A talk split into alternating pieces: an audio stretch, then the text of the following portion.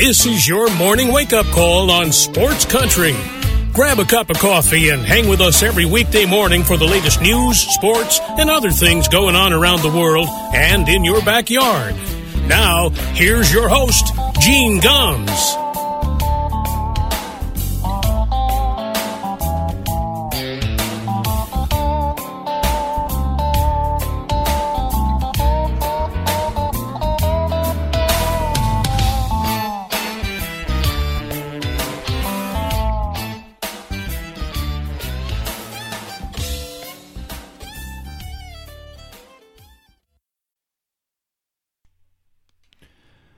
Well, good morning, everybody. Seven minutes past nine o'clock here in Middletown, Connecticut. Welcome to a Thursday morning wake up call on Sports Country Radio. A beautiful day here in the Northeast. Spring finally has arrived, uh, and it looks like it's here to stay. So, pretty happy about that. I was just listening to the newscast and uh, that last story about. Uh, you know, if you've delayed going to the dentist because of the pandemic, you know, now's the time to do it. Um, no. I'm speaking only for myself. I don't know about, you know, the rest of you, but I have an absolutely irrational fear of the dentist. I've been that way my entire life and, you know, I've had to go to the dentist numerous times as we all have, but I'm at to a point in my life now I don't go unless I'm in pain. I have not been to a dentist and I look, I, this isn't necessarily something to be proud of uh, I haven't been to a dentist in probably 12 years. Um, you know, I brush my teeth, I floss. You know, I probably I have a couple of things I probably should get looked at, but it ain't hurting me, so I ain't going. It's just it has nothing to do with the pandemic. It has to do with the fact that just thinking about going to the dentist makes me break out in a cold sweat. Oh, just I can't. Uh, I can't. So uh, before we get to sports, couple of things. By the way, if you if you're living in North Carolina, it looks like the uh, uh, the crisis is over.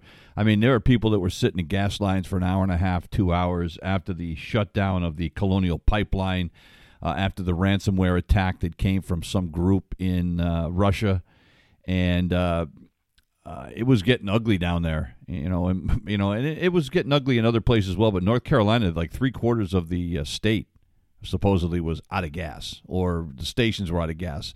You know, it wasn't a it wasn't a question of whether there was enough gas. There's plenty uh, to go around. It's a supply issue with the pipeline shutdown. Um, but uh, uh, that has been alleviated. At least the, the pipeline's back up and running. They said it'll, you know, within a couple of days, everything should be up and good. And most of the people that were sitting in these lines, it wasn't because they needed gas. It's because they were panicking. You know, it was the same idea of behind the toilet paper shortage when the pandemic started. Oh my God, there might be a gas shortage. We better fill up everything. There were people filling up plastic bags full of garbage, which, by the way, uh, not a good idea. Just saying. Um, but you know, people just panic. You know, my daughter. We, I mean, look, she she lives in Connecticut. My daughter called me yesterday. Dad, do you think I should get gas?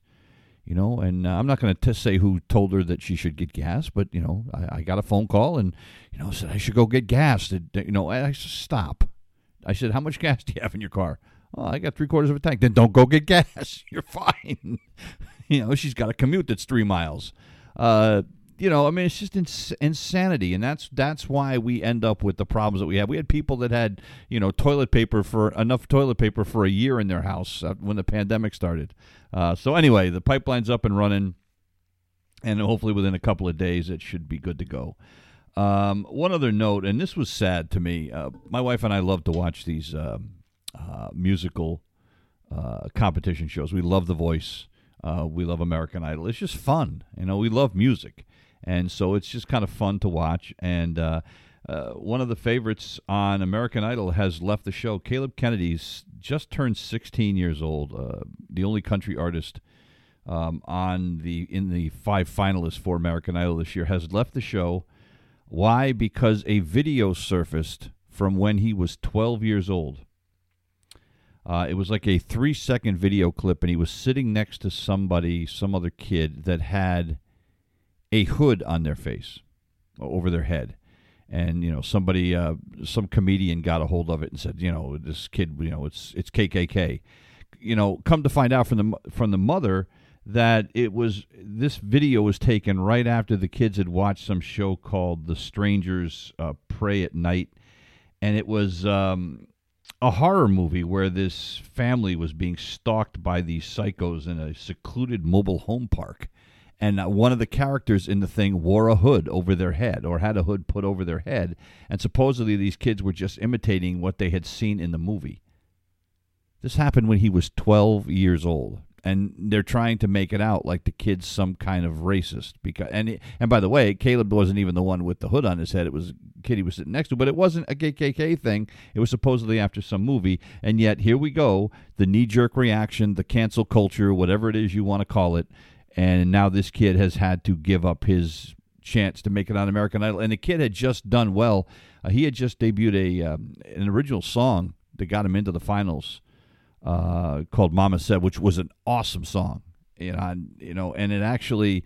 Uh, the kid has kind of come out of his shell. He's got a issue with one of his eyes. He's kind of got like a, I don't know what you want to call it, but one of his eyes doesn't open fully, and uh, he was he used to wear a hat to hide it. Well, you know, after Katy Perry revealed that she's got some issues with one of her eyes, you know, he kind of came out of his shell. He stopped wearing the baseball cap, and now all of a sudden, you know, you could see his face. And, and but anyway, just a shame just an absolute shame. Uh, one of the other contestants left earlier in this season, and he said it was for personal reasons. We don't know exactly what it was. I don't think it was anything like this, but who knows? But uh, he was another one that was kind of a favorite uh, on the show. Uh, last name was uh, his name was Wyatt Pike. Really good.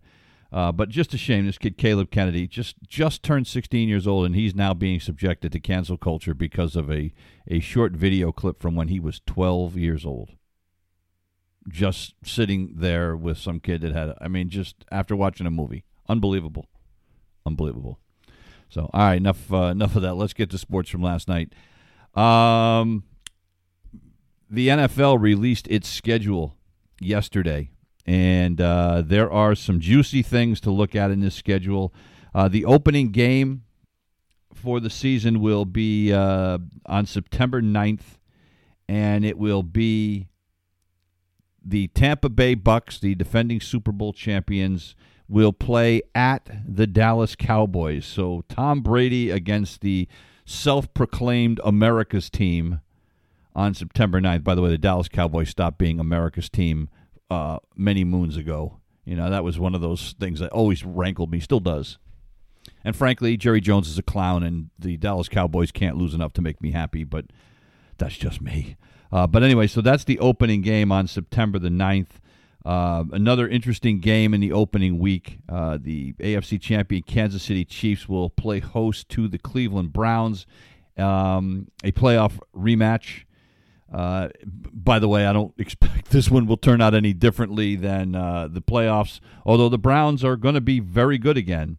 Uh, Kansas City has shown us no reason to think that they won't be. Um, the AFC champions once again. But uh, that was a week one matchup. That should be a good one. The first Monday night game will be the Raiders hosting the Baltimore Ravens. Um, the uh, a lot of great games. There's uh, some teams um, are going to get a lot of coverage this year, as they always do. The Buccaneers have five primetime games this year, as you might expect. Tom Brady moves the needle. Uh, you're going to see a lot of the Cowboys and the Chiefs on prime time. Again, teams that move the needle. Um, so it, a surprising one to me is the Packers have five primetime games now, and the only reason I say it's surprising is what if what if Aaron Rodgers doesn't end up playing for the Packers? What's it, what if he ends up getting his way and getting out of town? You know, and uh, they're playing a rookie at quarterback, or you know, somebody that uh, has never taken a snap in the NFL. How's that going to go? Uh, the, the, NFL may may regret that. Uh, some other interesting things. There's uh, the two number one or the two top two draft picks will meet in Week 16. The Jaguars will play at the Jets, so Trevor Lawrence and Zach Wilson will be able to uh, square off against each other. That's a very interesting matchup as well. Um, as far as the Patriots schedule goes, well, Week four. This will be the toughest ticket in the history of New England Patriots football, and I do not believe that is hyperbole. Tom Brady and the Tampa Bay Buccaneers will come to Gillette Stadium on October 3rd Uh, a Sunday night game, an 8:20 start. Tom Brady making his return to New England. Can you imagine what the scalpers are going to get for tickets to that game? It will be off the charts. So that is uh, uh, a very, very interesting game. Uh, the Patriots actually have three of their first four games at home. Actually, they have five of their first seven games at home. So uh, and they open up on September 12th against the Dolphins.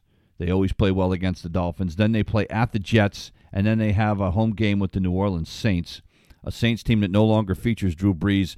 That will be an interesting game. I think the you know if the Patriots are going to do anything, that's that's a game that you can point to and see what kind of progress they've made. Obviously, playing the Bucks is going to be a big deal as well.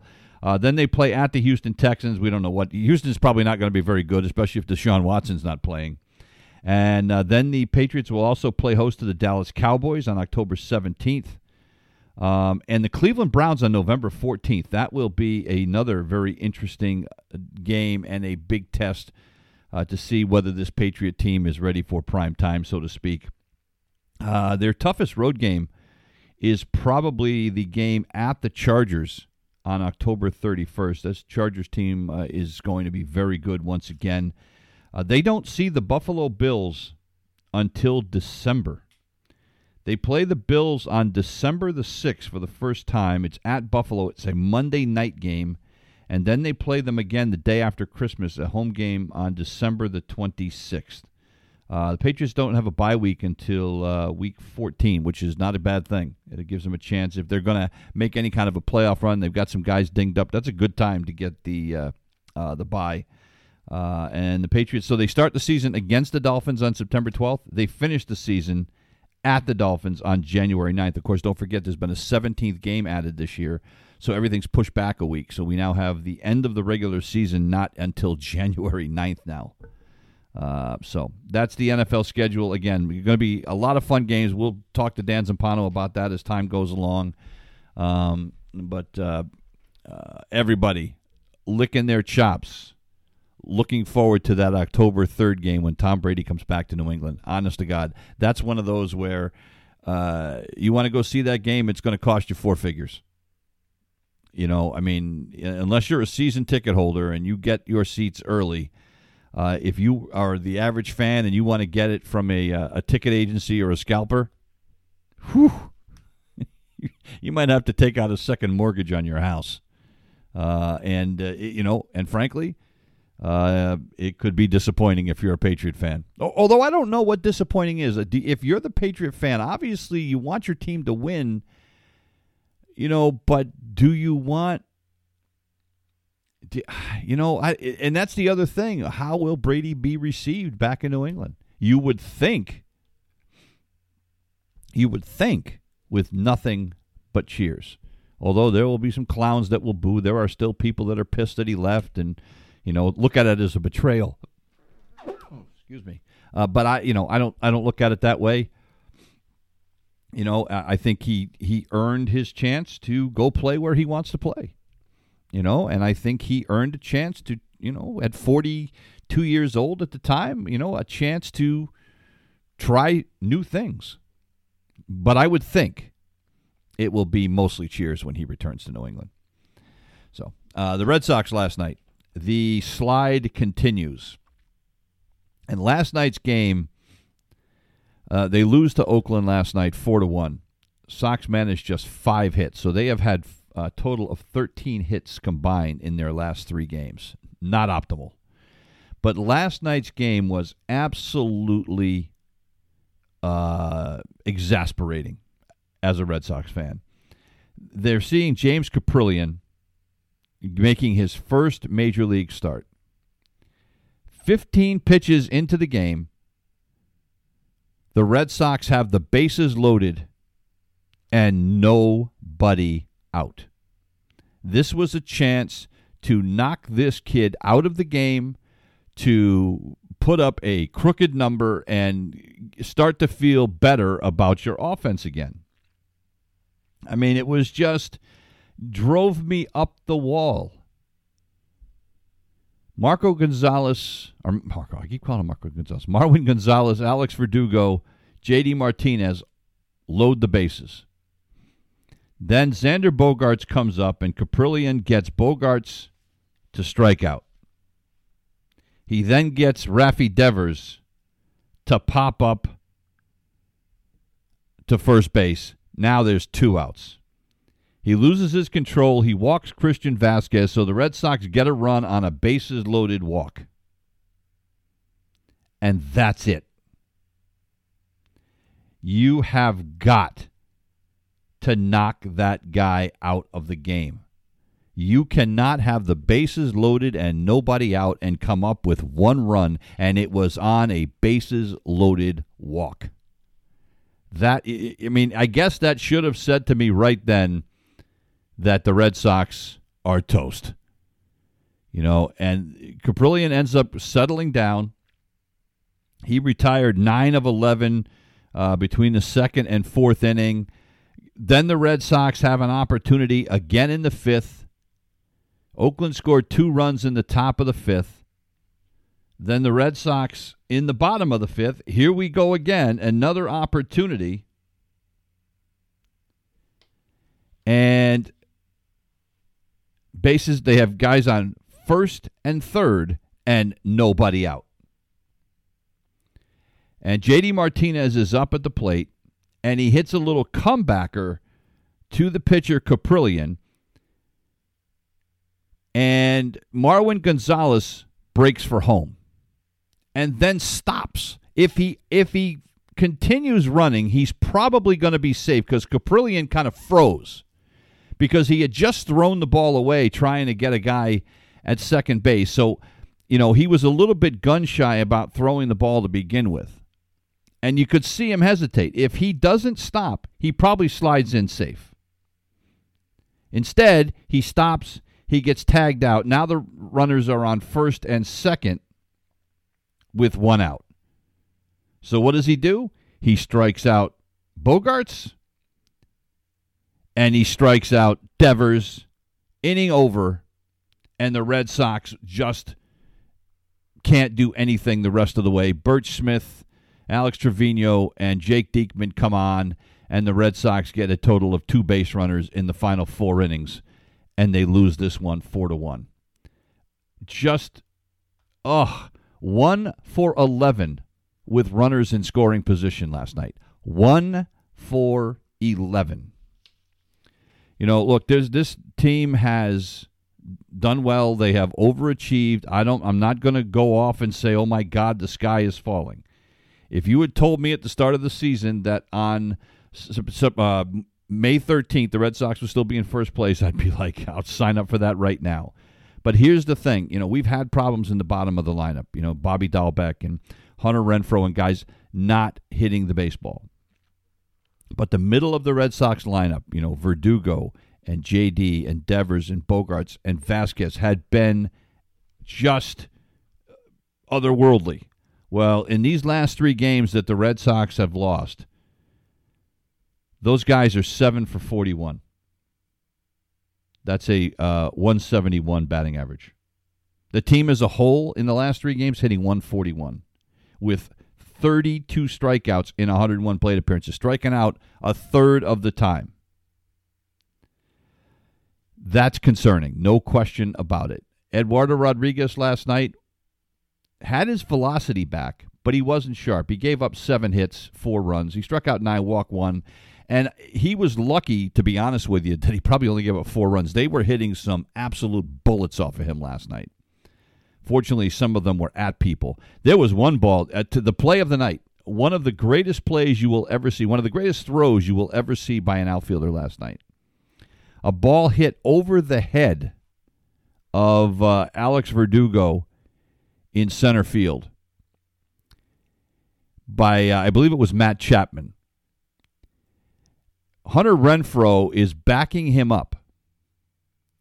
He gets to the ball in right field, spins and throws an absolute missile to third base on the fly to get the runner. It was unbelievable. Actually, I think the ball was hit by Piscotty. It was Chapman who was the runner. And Chapman gets thrown out at third base on one of the best throws you will ever see. Uh, Ellis Burks was doing the commentary last night, and I think he was right on. I haven't seen a throw like that at Fenway Park since Dwight Evans was playing for the Red Sox, and that was a long time ago. That was an unbelievable throw. I I got to be honest, I didn't know Renfroe had that kind of arm. That was absolutely awesome. So uh, that was a great defensive moment, but offensively, this Red Sox team in a funk. I don't know what the answer is, other than you know, hey guys, we we got to hit the ball. Thank you, Captain Obvious. Um, Bobby Dalbec sat again last night. Why? Well, his last 14 games, he's hitting 102 with uh, 16 strikeouts and 51 plate appearances. That's, ladies and gentlemen, that's bad. Uh, they have a chance today to try to salvage one in this series.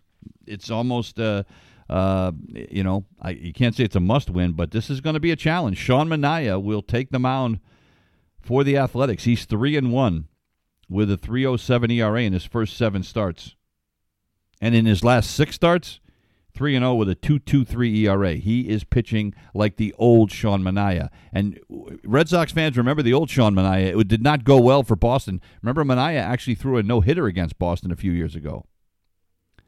So uh, it'll be Garrett Richards for the Red Sox. And uh, his last couple of starts, he's been really good. You know, he's gone into the seventh inning. And, uh, but and he seems to have figured things out a little bit, but they're going to have their hands full taking on the lefty Manaea today. Um, but it's a game that the Red Sox need to win uh, if they're going to stay in first place. Um, why? Well, the Yankees last night won again. They beat the Tampa Bay Rays one nothing last night. Uh, Gerrit Cole, as I said yesterday, you had to give him the edge, but give Tampa a lot of credit uh, between Collin McHugh and that bullpen. Uh, they did a good job holding the Yankees down. They only got a sacrifice fly from Aaron Hicks. That was the only run of the game. Uh, sacrifice fly drove in Aaron Judge. The Yankees only had six hits in this game, and three of them were by Aaron Judge. Outside of that, uh, the Yankees could do nothing against this Tampa Bay staff. But uh, Gerrit Cole, eight innings, he struck out 12, did not walk anybody, only gave up four hits, Aroldis Chapman, a perfect ninth inning to pick up his ninth save of the season. And now the Yankees are one game, one game behind the Boston Red Sox. Look, you know, the cream is starting to rise to the top, not just in the American League East, but across baseball. You're seeing the teams that were supposed to win uh, getting their act together. Look what's happened to the Chicago White Sox. You know, they were hovering around the 500 mark. Well, all of a sudden, they've whipped off seven of 10, five in a row, and here they are now eight games over 500. The Houston Astros are starting to get their act together. We see what Oakland is doing right now. Oakland's now won seven of 10. Uh, you know, the Dodgers are, are look like they're finally getting back to where they were supposed to be. Well, the Yankees are a game back of Boston now. The Yankees have won four in a row, eight of 10. The Toronto Blue Jays, another favorite in the American League East, on a roll as well. Uh, they've won six of ten. They would love to be able to continue playing the Atlanta Braves for the rest of the season, but the Sox margin for error now is gone. So they need a W today, and they need it in the worst way, if for nothing else, just to stop the bleeding and to build that confidence back up. Because you know that up and down that lineup right now, guys are going, "Uh oh," and there's there's some puckering going on in that Red Sox locker room. It's uh, 31 minutes past. Yeah, we're going to take a break. We're back in a minute. You're listening to the Wake Up Call on Sports Country. It's 33 minutes past the hour. Welcome back to the Wake Up Call. I was just checking my uh, email uh, during the uh, commercial break there, and one, uh, one of my listeners, uh, Steve, thanks for checking in. he said that uh, he would sell one of his children for a ticket to the Tampa Bay game at New England this fall. Uh, and he said he wants he wants to go just so that he can boo Tom Brady. Uh, you know, and look, Steve, um, I'm going to guess you're in the minority. I you look, I may be wrong, But I think the majority of Patriot fans eh, look. There's obviously some. Dis, there was obviously a lot of disappointment, a lot of bitterness when he left the Patriots. I mean, you can understand that. But I think we have gotten. Look, it's so far. You know, the that water is so far under the bridge now. I would think that most Patriot fans look back at the Brady time and they are grateful. They are I, maybe nostalgic is the right word, but grateful should be the right word here. Because Patriot fans were treated to the greatest quarterback in the history of the NFL, in my opinion. You know, I mean that's a debate that that you can make, but when it comes to rings, you can't debate that Brady is the best. Um, you know, and we had an opportunity to have this guy in New England for most of his career. You know, to me, this, you know, I, I, I made the the I've made the analogy before of uh, you know Peyton Manning late in his career going to Denver. Uh, you can look at uh, what Joe Montana tried to do late in his career when he went to Kansas City. But by and large, you know, when most quarterbacks leave to go to another place, they don't have anything left in the tank. You know, you can remember Johnny Unitas at the end of his career, Joe Namath at the end of his career. You know, the guys don't have anything really left.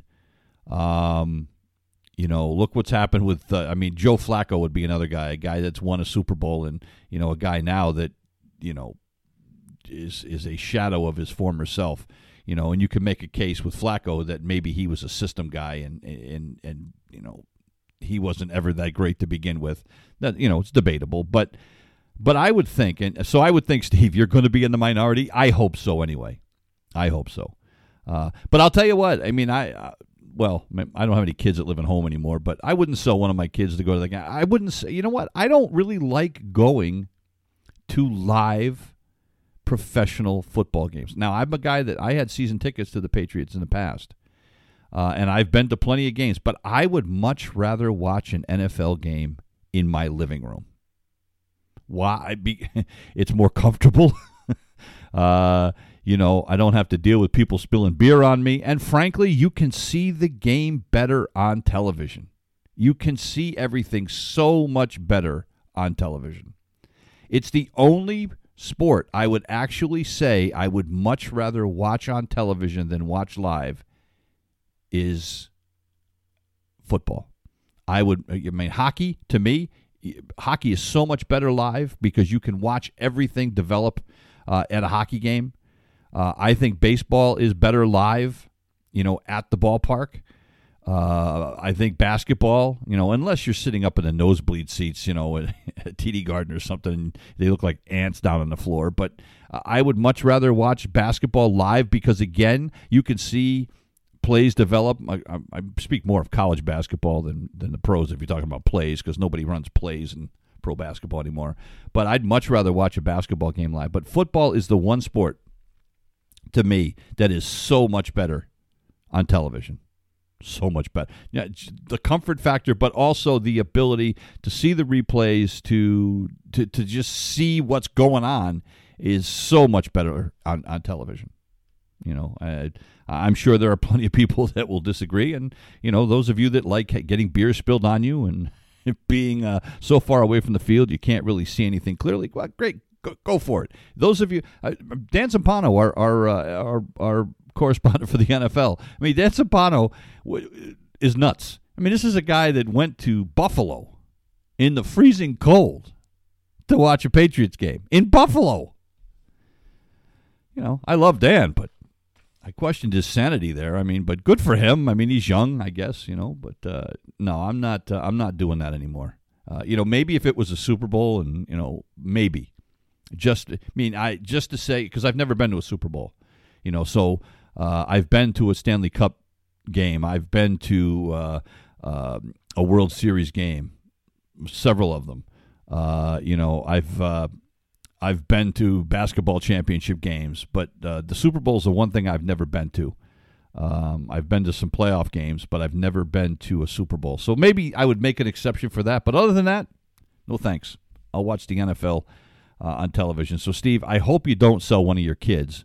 But if you do end up going, and I hope, I hope, and and I, I listen. I appreciate you watching the show. I'm not. There's nothing against you, but I hope that you are wrong when it comes to that. Um, and and I, I I'm gonna I bring that around to what happened yesterday in uh, New York when Matt Harvey returned to Citi Field to pitch for the first time in uh, three years. Um, Dan Zampano just sent me a, a text message. He said, "Fortune is for the bold and crazy." Yeah, I can't I can't argue with you there, Dan. Um, by the way, uh, thanks for listening. Glad you're up early in the morning. I thought you only got up this early when uh, we had you uh, when we had you on the show. And Ted says he doesn't have any kids, but he said he'd sell his kidney to see Tom Brady back. Oh my good. Well, you do have two of them, I, sp- I suppose. Uh, anyway, so I bring it back to what happened. Matt Harvey returning to uh, Citi Field yesterday, and there was question as to how he would be received there. Now he had come back with the Cincinnati Reds a couple of years ago, if you remember, after the trade, and the team had put a a uh, video tribute to him on the scoreboard when he was there, but he didn't actually pitch. So, you know, the fans never had a chance to react one way or the other. Uh, and there was question how he would be received because, look, uh, you know, he did some great things for that franchise. There is no question about that. But he was also his own worst enemy at times. Now, you can't help the injuries, but it's the off the field stuff that, that rankled a lot of people where he seemed to be chasing fame instead of chasing uh, rings. Um, you know, and but but at the same time, this is a guy that New Yorkers should have loved. I mean, this is a guy that you know didn't want to come out of a, a game and, and told his manager or talked his manager into letting him come out for the ninth inning of a game and you know ended up uh, in 2015 remember that against kansas city in the world series game five and he talked terry collins into letting him come back out? I mean new yorkers should love that right you know, by the way, if you remember that, and I don't, I didn't necessarily have a problem with Terry Collins letting him go back out for that ninth inning. The problem I had with Terry Collins was after Matt Harvey walked the first guy that he faced, he didn't take him out immediately. He left him in to face, I think it was. Uh, Eric Hosmer, and then Hosmer doubled. So now all of a sudden you got runners on second and third. Now they pull the plug. They bring in Familia, and you know they handed Familia a you know what sandwich and said go get him. And uh, Familia ends up giving up a run, ties the game, and they end up losing. Uh, but New Yorkers should love the brashness of of Harvey. Well, yesterday he came back as a member of the Baltimore Orioles, and he got three standing ovations. Um, it was very, very cool. Uh, he got one when he took the mound. Then he got another one when he came up to bat in the second inning. Uh, you know, which was really neat. And then he got one when he left in the fifth inning after he had gotten drilled. By the way, I mean he did. It didn't go well for him. They lost that game to the Mets seven to one. Harvey had his worst outing of the season. But uh, as he was walking off, the fans gave him another standing ovation, which I thought was really cool. Um, you know, uh, again, he didn't have his best stuff yesterday, and he had pitched well this season. He came in with an ERA of uh, uh, like 3.6 and had a 3 and 2 record. He had pitched well. He's changed his way he pitches. He's added a sinker to his repertoire. He's getting more ground balls than he did in the past. Um, he's figured some stuff out how to pitch differently. He doesn't have the gas he used to have after you know the thoracic outlet syndrome that he had, and you know a couple of other injuries. He's figured it out, and is managing to to uh, you know to to stay in the major leagues. And he even yesterday he said, "Look, he said I was fighting back tears," and he said I would have understood if I got booed. He said uh, the last couple of years have been humbling. He said I've learned from my mistakes. You know, and he said that there were times um, that I got in my own way and caused some of the problems I had in New York. I mean, this is a guy now that recognizes that he was a bit of a douche, for for lack of a better way of putting it, and has learned. And you know that's maturity. Got to give it to him. So not a great day as far as uh, the result uh, for the uh, Orioles and Matt Harvey went, but Taijuan Walker was very good for the Mets yesterday. Went seven, um, and uh, only gave up one run and four hits, and uh, you know they beat a, a not great Orioles team, and the Mets are now five games over 500. Mets are 18 and 13. Uh, they have won seven in a row, eight of 10, and people are having to pay attention to this Mets team now. We look, we knew they were going to be good, and just think about this: Noah Noah Syndergaard's coming back in June. He'll be back in a month. You know, and as long as this injury to Jacob DeGrom isn't uh, debilitating and he's still able to pitch uh, this season, and you know, supposedly, you know, he's going to be fine. You know, as long as that continues, this Mets team is going to be nasty. They are going to be a very, very tough team to beat. And right now, you know, with the way the Atlanta Braves are going, the the uh, what I feel is the uh, Major League Baseball's anointed team. Major League Baseball wants the Braves to succeed so badly it's killing them. You know, because of Acuna and because of Albies and you know guys like that, they are dying for the Braves to become a dominant team. But I think that uh, we are finding that the Philadelphia Phillies and the New York Mets are going to have something to say about that. As will, by the way, the Toronto Blue Jays. The Toronto Blue Jays never want to leave uh, playing the Atlanta Braves. They have beaten the Braves five times this year, including last night. They beat them again four nothing. Hyun-jin Ryu uh, was masterful for uh, Toronto. Uh, one run and five hits. The only run he gave up was a home run to William Contreras in the second inning. Outside of that, uh, he stuffed them. And you know, Max Fried pitched well for Atlanta as well. By the way, he had been terrible lately, but went six innings, only gave up one run and two hits. But they they got to the bullpen, and they are now five and zero oh against the Braves. And again, here come the Blue Jays, the Red Sox, another team the Red Sox have to watch out for. The Blue Jays now only a game and a half uh, behind Boston uh, after uh, winning that game yesterday. They've won six of ten and two in a row. It's 47 minutes past the hour. We've got to take another break. We're back in a minute. You're listening to the Wake Up Call on Sports Country. So, we've talked about some of the teams that are rising to the top. A team that is not rising to the top, and a team where you have to begin to wonder what's going on and will some heads roll. I mean, I look, I know it's May 13th and we have a lot of time left. But if you are a fan of the Minnesota Twins, you've got to be scratching your head. Uh, you've got to be, well, you've got to be almost apoplectic at this point.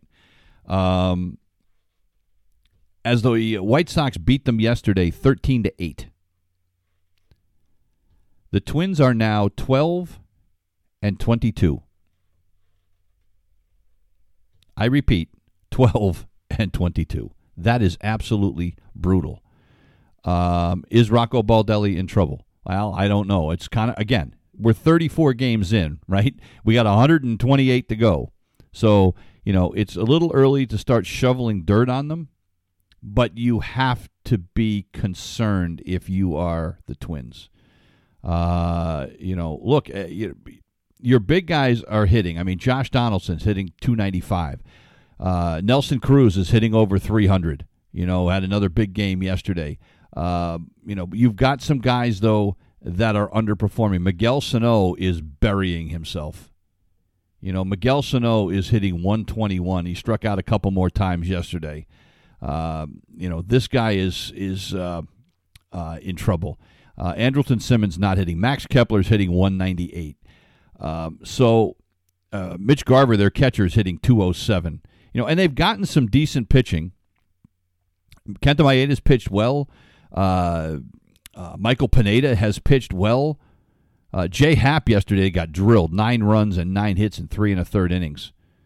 But 12 and 22, a team, eh, you know, remember, after Cleveland made all those, you know all those moves and, and they got rid of everybody. Everybody knew the White Sox were going to be good, but then the White Sox got some injuries, and everybody was basically saying this is Minnesota's division to win. Well, well, Minnesota's lost seven of 10, three in a row, twelve and twenty-two. Uh, they're only a game ahead of the Detroit Tigers, folks.